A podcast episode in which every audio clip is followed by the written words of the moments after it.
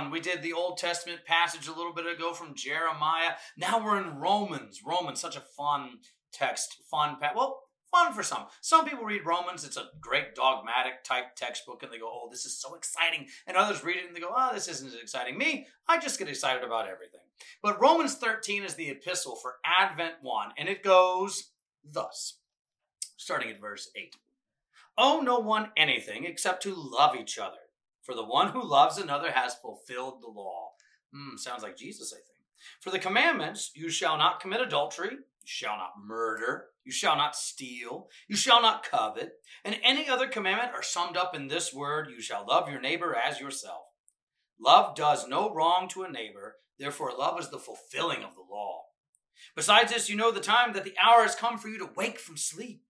It's so Christmassy sounding. For salvation is nearer to us now than when we first believed.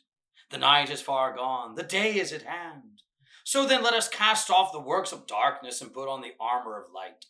Let us walk properly as in the daytime, not in orgies or drunkenness, not in sexual immorality or sensuality, not in quarreling and jealousy, but put on the Lord Jesus Christ and make no provision for the flesh to gratify its desires. Ooh, fun times. That's more Halloweeny than Christmassy, Adventy.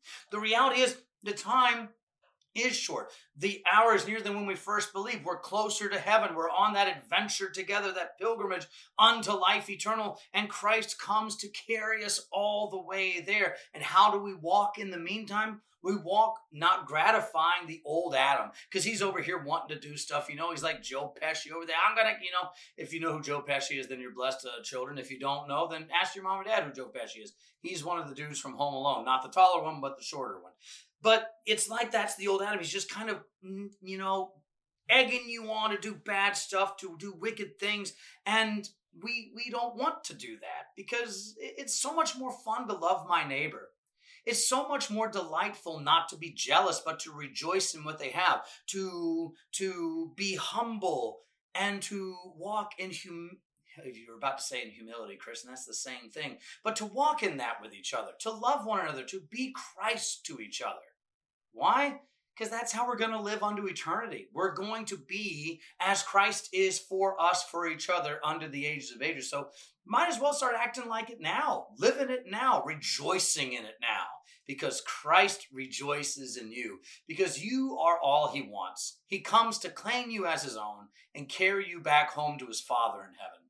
So it's fun times. The hour is closer at hand now. It's not scary. It's not terrifying. It's like four o'clock on Christmas morning when you wake up to go see your presents a little early before mom and dad wake up. That's where we are. It's exciting. Dad's still asleep, but guess what? We're having a fun time looking to see what that big present is. Hopefully, it's not socks. Trust me, it's not.